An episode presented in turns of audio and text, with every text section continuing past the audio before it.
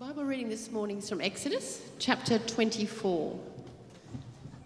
It's absolutely, I'm really looking forward to Charlie's message, and it talks about um, the people actually seeing God. So from verse 1 Then he said to Moses, Come up to the Lord, you and Aaron, Nadab and Abihu, and 70 of the elders of Israel. You are to worship at a distance, but Moses alone is to approach the Lord. The others must not come near and the people may not come up with him. When Moses went and told the people all the Lord's words and laws, they responded with one voice Everything the Lord has said, we will do. Moses then wrote down everything the Lord had said. He got up early the next morning and built an altar at the foot of the mountain and set up 12 stone pillars representing the 12 tribes of Israel. Then he sent young Israelite men, and they offered burnt offerings and sacrificed young bulls as fellowship offerings to the Lord. Moses took half the blood and put it in bowls, and the other half he sprinkled on the altar. Then he took the book of the covenant and read it to the people, and they responded, We will do everything the Lord has said, we will obey. Moses then took the blood, sprinkled it on the people, and said, This is the blood of the covenant that the Lord has made with you in accordance with all these words.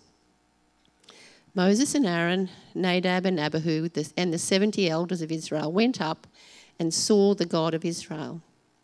Under his feet was something like a pavement made of sapphire, clear as the sky itself. But God did not raise his hand against these leaders of the Israelites. They saw God and they ate and drank. The Lord said to Moses, Come up to me on the mountain and stay here, and I will give you the tablets of stone with the law and the commands I have written for their instruction. Then Moses set out with Joshua his aide, and Moses went up on the mountain of God. He said to the elders, Wait here for us until we come back to you. Aaron and Hur are with you, and anyone involved in a dispute can go to them. When Moses went up on the mountain, the cloud covered it, and the glory of the Lord settled on Mount Sinai. For six days the cloud covered the mountain, and on the seventh day, the Lord called to Moses from within the cloud.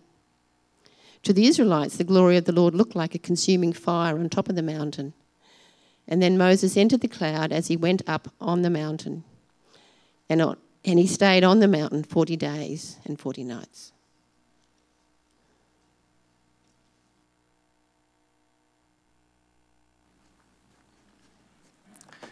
Thank you so much for that. Yes, it's a very interesting passage that we're going to look at uh, this morning, and just that um, piece where these people actually see God. And uh, what does that mean when we're told in other places of Scripture that no one can see God and live? So uh, we certainly have something to deal with there. Obviously, there's a lot in this passage. And uh, so we're not going to cover everything. In fact, we're not going to cover anything in detail because there is just so much here. So I hope that what we look at this morning will be encouraging for you. I hope it'll move you closer to God. I hope that uh, you'll see that there's a purpose and a reason for what, it, what is actually said in 24. So, obviously, we're continuing. And, and uh, in the three prior chapters to this, uh, could I just have my PowerPoints up, please? Thank you.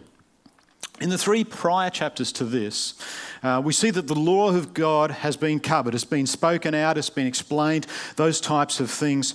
And uh, God provided that to his people. And, and as he presents this to them, he calls them to remember all that he's done, how he saved them out of Egypt. And, and, this was a reminder that they were dependent upon him. Without his intervention, they were totally lost. They were without be, being able to save themselves. They were hopeless. And so, if God hadn't stepped into that situation, they would still be in a terrible place and not able to come out and honor and glorify him. They would have been able to do nothing. They had no hope on their own. And God is reminding him that He redeemed them. He saved them out of Egypt. He brought them to this place where they could honor and glorify Him. They owed Him their lives. And they should be obedient to Him for the work that He has done. He is their God, they are His people. He has formed a covenant with them. A covenant is this sacred relationship established by God in which His people belong to Him and He belongs to them. Let's just pause and pray. Father God, we thank you for the power of your word. It is incredible, Lord. It comes alive to us. And that's what we pray this morning. We want to hear your voice. We want to hear what you're saying through this chapter of Scripture. Be present here, Lord. Challenge us, challenge me. Draw us to your side, we pray. In Jesus' name, amen. So Moses goes up the mountain, then he comes back down, and the first thing that he helps if you turn it on. The first thing that they're called to do is to actually agree to the covenant that has actually been given. For any covenant to be established, it has to be agreed upon by both parties. And as we begin this chapter, we get it recorded that Moses came down and told the people all of the words the Lord had said and all the rules. And all the people answered with one voice All the words the Lord has spoken, we will do. And there's been much happened prior to the people gathering is recorded in this chapter. Moses has been up the mountain again, as indicated in verses 1 and 2. Then, after receiving some instruction, he comes back down and he tells the people this. And this is what God has told him to do. He told the people all the words and rules that God had given him. And most commentators agree that the words spoken about here in this verse are the Ten Commandments. They're the words of the Ten Commandments. But the rules, they're actually speaking about, well, not speaking about the commandments as such, but they're speaking about all the regulations that also went with what God had said uh, up on the mountain. And they're expressed back in Exodus 21 1. Now, these are all the rules that you shall um, set before them. So, this was the daily outworking of what they were supposed to be doing. Everyday situations for the Israelites. They dealt with matters like slavery, how they should be treated, or how slaves should be treated, sorry, personal injury, loss of property, social justice issues. That was what was covered in verse 21, uh, chapter 21. And that's what this is talking about uh, when it speaks about the rules. But that doesn't eliminate the commandments, as I said. That's what the words were in the previous section. Moses read all these things, and all the people responded enthusiastically. All the words the Lord has spoken, we will do. They're making this commitment and covenant. And Moses was checking with the people that they understood what it was they were committing to. They understood what it was God was calling to them before he actually formalized the covenant. And so, after checking with them and getting that verbal affirmation, it's time to confirm the covenant. And as we move into what is recorded next, it's really the account of a worship service. It could well be the first of its kind. It's certainly the first that is actually recorded in Scripture. And there's a call to gather and worship God. There's the reading of God's word, there's a confession of faith by the people, there's a sharing of a holy meal, there's a sacrifice, which included prayers. That's, that was what occurred on the mountain. And these people are now gathering, having agreed to all what has been said. And in ancient times, when a covenant was formed, it was then written down. And that's what Moses has done. Both parties agreed to what has been set out. Then it was written down, agreed to again, and the document then became the authority upon what was agreed. So if there's ever any question, they would go back to that document and both parties would check. And that's what occurs in this case. Moses wrote down Hello, Houston. Okay, we'll go back. I'll do it. Thank you.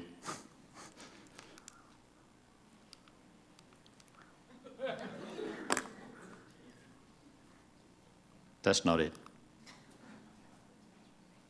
Yeah, it's okay. Okay. We should be one further back. That's the one. So Moses wrote down all the words of the Lord. He rose early in the morning and built an altar at the foot of the mountain. He built 12 pillars according to the 12 tribes of Israel.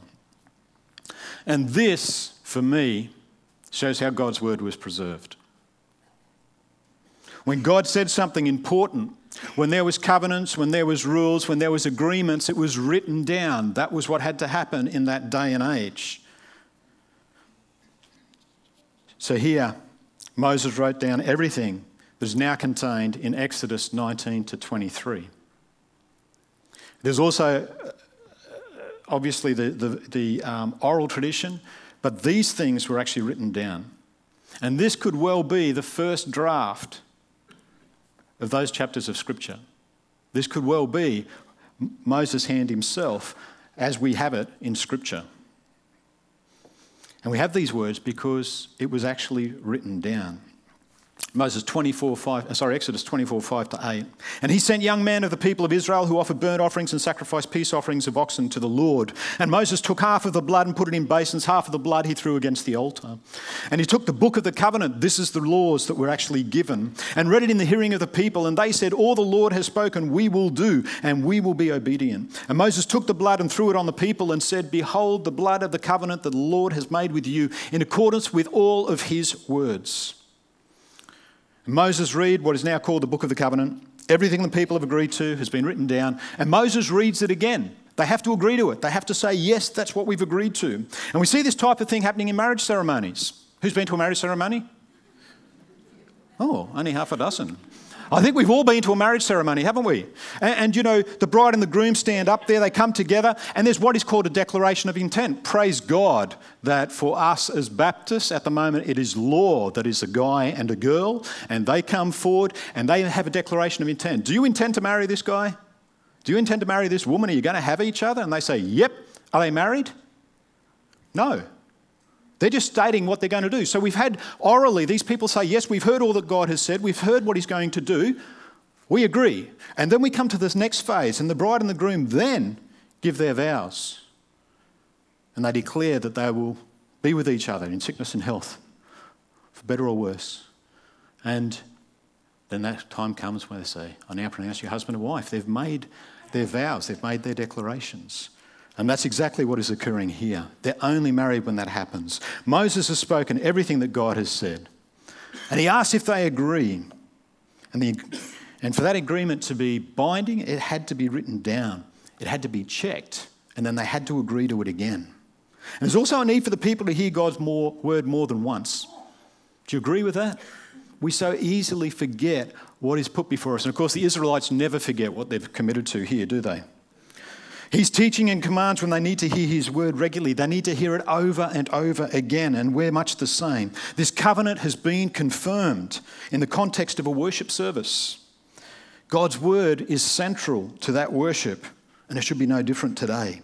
When we gather to worship, the reading and hearing of God's word must be central. We need to hear it every time we meet.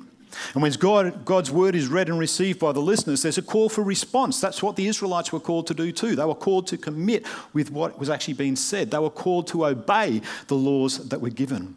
God's word is never inactive, it calls for response. His word is a constant and continual call to a life more and more committed to Him. I love the idea that every time we meet, Christian and non Christian alike should be moved one step closer to God. That should be our purpose. Our life should be more and more committed to Him. It's true for the Israelites then, it's true for us today. Each and every time we meet, our desire should be to move closer to God. And Moses read all of the words again, and the people responded. They all said, All the Lord has spoken, we will do. And we'll hear how they go with that over the next few weeks. And once the people have said this, Moses moves to seal the covenant. On this day it's sealed, but think about how quickly this has happened. The day before, yesterday, if you like, Moses declared all the words that God had spoken orally, and then those guys agreed to it, and then without delay, Moses writes them down. He builds 12 pillars. He builds an altar in accordance with the specifications given in Exodus 20, 24, 26. He makes sacrifices. He gathers the people again. He reads out what he's written, and they agree to it. It is something that happened very, very promptly. There's no delay. And it should be the same for us today. If Jesus is calling you today, the call is to make that commitment today. There shouldn't be a delay. Today is the day. You're called to obedience if you haven't been baptized. As we look through scripture, particularly in Acts, Jesus says, You believe, you get baptized. That's the format that is followed. All those believers in Acts, they believed, they were baptized. If you haven't been baptized, please think about that. We have a baptismal service in a couple of weeks. Baptism is a public declaration of your faith. Baptism does not give you salvation, but it is obedience to God. It is doing what He's called us to do. Please think about it. Do not delay being obedient to our God. And then Moses offers these sacrifices. The sacrifices being made were firstly a burnt offering, and this is an offering that is totally consumed by fire. None of it is left, it is totally gone. And this is for the atonement, the forgiveness of sin. That's what this first offering is about. And then there's this second offering. This second offering is a fellowship or peace offering, and the blood of this offering is gathered, and it's not totally consumed by fire. This is the offering that is roasted, and then it is consumed by the people. And the blood is gathered and collected. And so here we have this blood. There's no clear expect, explanation for what Moses does with this, but there's references for the ritual all throughout Scripture, so it's understood in the context of the rest of Scripture. And what is clear is that the blood signifies the seriousness of this covenant. When we think of blood, we have to think about life and death. There's no choice. Something died in order for the blood to be present there. And so, this covenant the obedience to it is literally a matter of life and death. And in biblical times, both for the Israelites and for others, the blood signified what would happen to either party if they reneged on the agreement, the covenant that was given. We're not only talking biblical covenants, but covenants of property and law as well. If someone reneged, they were at risk of death. That's the way it stood. And that's what this symbolizes. Moses has the blood, half of it gathered in a bowl, half of it poured out or sprinkled upon the altar. And the blood sprinkled on the altar didn't just speak of the life and death consequences, but it also spoke of God's mercy. God was not just showing that what would happen to people if they failed, He was also showing that the sprinkling of the blood on the altar signified the forgiveness of sin. God has accepted the sacrifice as payment for sin, for Israel's sin. And the offering of blood becomes that price that was paid, which turned away God's wrath. The judgment the Israelites should have received is removed. The blood atones for that. And we see all through the Old Testament that God's relationship with his people is maintained through sacrifice. And then the blood is sprinkled on the people. We should do that every Sunday, hey? The blood and the benefits that come with it are sprinkled upon the people. The blood and the benefits. This covenant was made at the initiative of God. It was something that God put in place. He was the instigator of it. It's the Israel's, Israelites' responsibility to accept what God has done and to live the life and the terms of the covenant that God has laid out for them. And only after the blood was sprinkled on the altar could it be sprinkled on the people. The blood is offered first and foremost to God as an atonement for sin. Then, after this, and the confession and commitment of the people to do all that God has told them is the blood sprinkled upon them. And I hope I can explain this in a manner you'd understand. God establishes a relationship with his people through uh, people Israel through the offering of blood. Their responsibility is to be obedient to all God has told them to. But he knows they won't be able to do that. And so the same blood that brings peace with God will be the blood that maintains that peace. When they stumble and fall, when they slip up and fail to obey, the blood is available. It will maintain peace with God for each and every person who messes up, for each and every person who desires, whose hearts are committed to God. God's love, God's grace, God's glory revealed. It's all He has done, all of it. And then in the midst of this, God is revealed. Number three, sorry, folks. What we see here is one of the most surprising passages of Scripture. We're told later in Exodus 33:20, "You cannot see my face, for man shall not see me and live." But in the passages that we are looking at, we're told these guys saw God twice. And there's a desire for many to try and fix this passage of Scripture. There's an apparent contradiction here. And so they actually change what this Scripture is saying. And uh, it's interesting when you look at some translation. I pulled out the one on the Apostolic Bible. So if you can remember what's actually said here or have it before you in your Bibles, this is what the Apostolic Bible says. And they saw the place where stood the God of Israel And the things under his feet were as work a brick of sapphire and as the form of firmament of the heaven in the cleanliness. And of the chosen ones of Israel, none dissented, not one. And they appeared in the place of God and ate and drank. If that was all you saw, it seems okay, hey? But they're trying to eliminate the fact that these people saw God.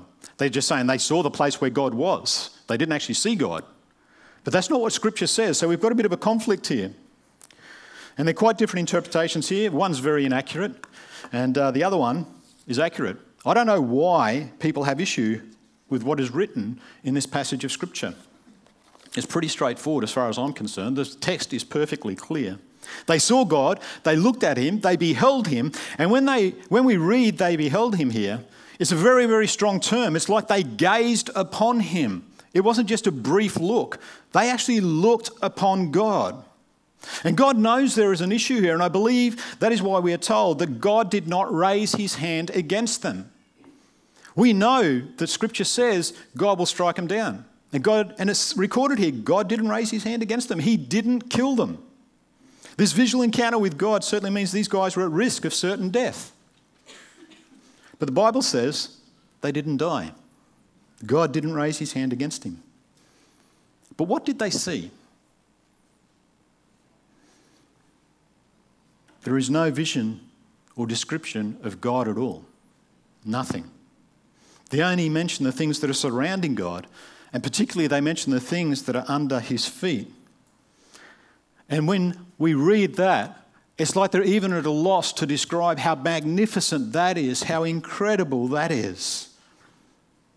Why don't they say more? Why don't they talk about what they saw? Think about the times it's recorded in Scripture when people have come face to face with a holy God. Think about John on the Isle of Patmos when he sees his friend, his mentor, his Lord Jesus. This is John who dearly loved Christ. And his response was to go boom, flat on his face. He couldn't look upon him. You know, for me, it makes sense that John would run to him and go, Jesus, it's so good to see you. But that's not what happened when he saw Christ glorified. And perhaps for these guys, because of what's recorded before us, perhaps in the presence of an almighty, all powerful God, they realize their own sinfulness. They realize that even the stuff they thought was good, they realize that even though there is stuff that they think is good in the presence of an almighty or glorified God, they've got nothing and they fell flat on their faces. They saw what was under his feet. It makes sense to me. I'm quite comfortable with that. And although the potential was there for them to look upon God, it was themselves that stopped themselves from seeing because they realized how poor they were in spirit and they couldn't look on the face of this incredible God. They could only bow before him. And we think about revelation, come that day, every knee will bow, every tongue confess that Jesus Christ is Lord, believer and non believer alike. I used to think they were going to walk through the pearly gates and there were angels standing there with baseball bats to lob everyone behind the knees so they went down. That is not what is going to happen. They're going to be in the presence of an almighty, all powerful, all glorified God, and they will not be able to stand they will bow before him. They saw God. It's more than they ever wanted or ever imagined. But they didn't stand, not in my opinion. But then they ate and drank. This was a meal of covenant fellowship. It was common practice for those who formed covenants to sit down and have a meal together to prove that there was no animosity between them, that the covenant was actually established. They broke bread, which is symbolic of acting in fellowship towards each other. And this is the meal the leaders of Israel had together in God's presence. And it showed that they had true fellowship with God. When we think about what's happened with the Israelites on Mount Sinai, we see how we are to have a right relationship with God.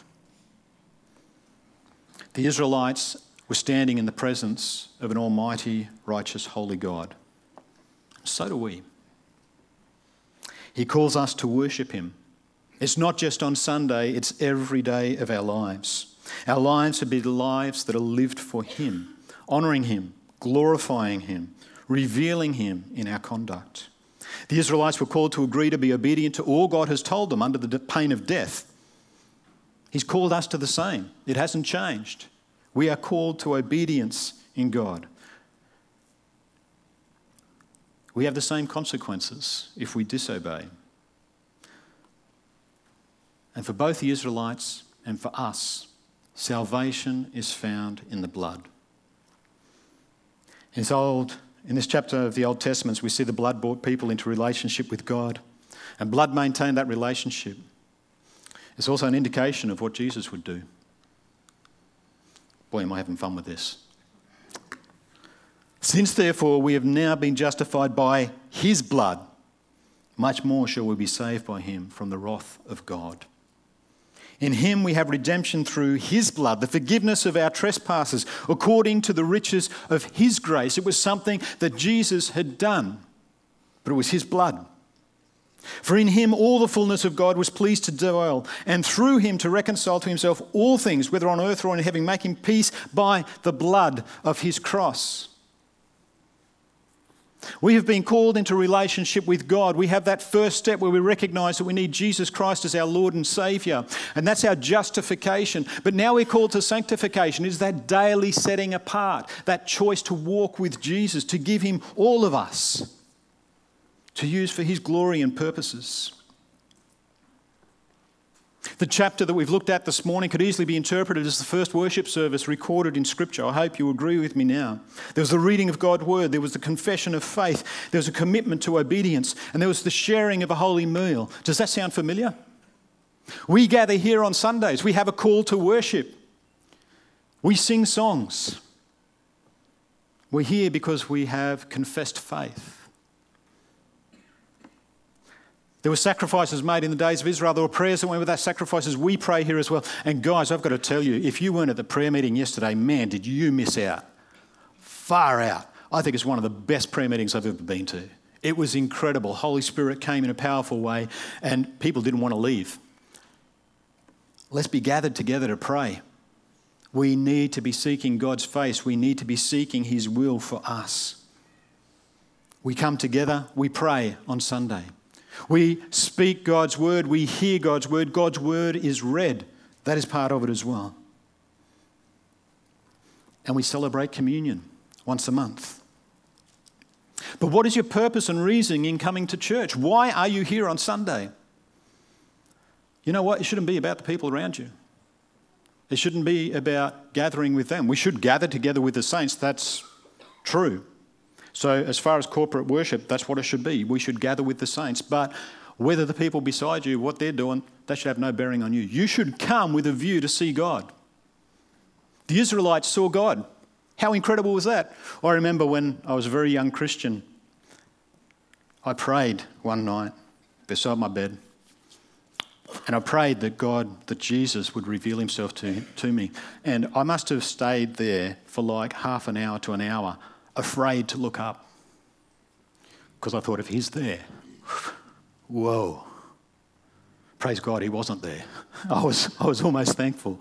But do you come wanting to see God? Do you come wanting to encounter him? Do you come wanting to learn from him? I know some of you people have got terrible things going on in your life.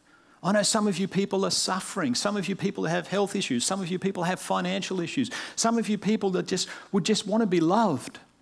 But we need to come and we need to give those things to Jesus.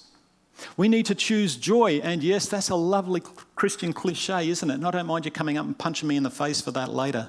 Because it's so hard to have someone say, in the midst of your struggles, be joyful. What a terrible thing to say.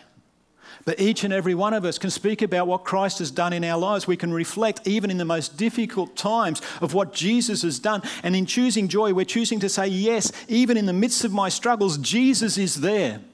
And I'm going to focus on the good. I'm going to focus on what Christ has done. I'm going to focus on how faithful he has been to me. And I'm not going to let my current troubles take me away from Jesus. He will never leave us or forsake us. we will. We walk away. But He will never leave us or forsake us. And when we come to that realization where we look for Jesus, we find He's been there the whole time. We've just been ignoring Him. We need to come with an expectation of seeing God.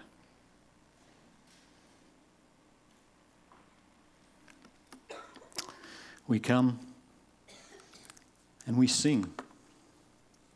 Ephesians tell us we should sing psalms and hymns and spiritual songs, making melody to the Lord with our heart.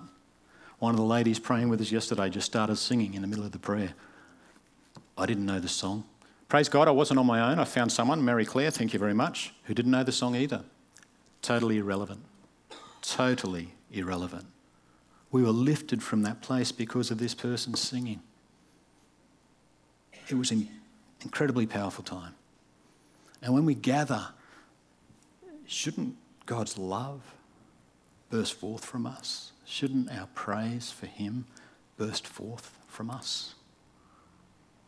Shouldn't we lift the rafters of this roof each and every week? You know what? Some of us, well, actually, all of us, have got beautiful singing voices. Do you agree? There's a few people not putting their hand up because of the person beside them. We've all got beautiful singing voices because God gave us those voices. He wants to hear us. God doesn't want us to stay quiet so He can hear the person beside you. He wants to hear you. He wants to hear you singing. So if you're like me, you've got a beautiful singing voice and a rough passage out, that's okay. God wants to hear your voice. We need to raise our voice to Him and sing to Him. We come and all scripture. Man, what's going on here? I've missed one. 2 Timothy 3:16 All scripture is breathed out by God and profitable for teaching, for reproof, for correction, for training in righteousness. We need to hear the whole word of God, not just the bits we like. You know, if you're going to go through your Bible and tear out pages because it's saying things that you don't want to say, don't want to hear, that's a problem. We need to, need to hear the whole word of God. But, guys, I'm seeing more and more as we speak to people, as we encourage people, as we're praying together, as we're starting to make things happen. God is doing incredible work. I'm really excited for what God is doing.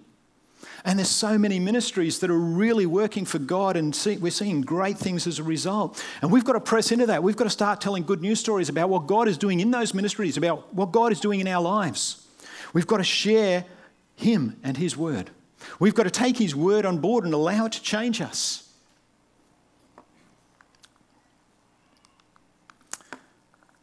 And then 1 Corinthians 11:26 for as often as you eat this bread and drink this cup you proclaim the Lord's death until he comes.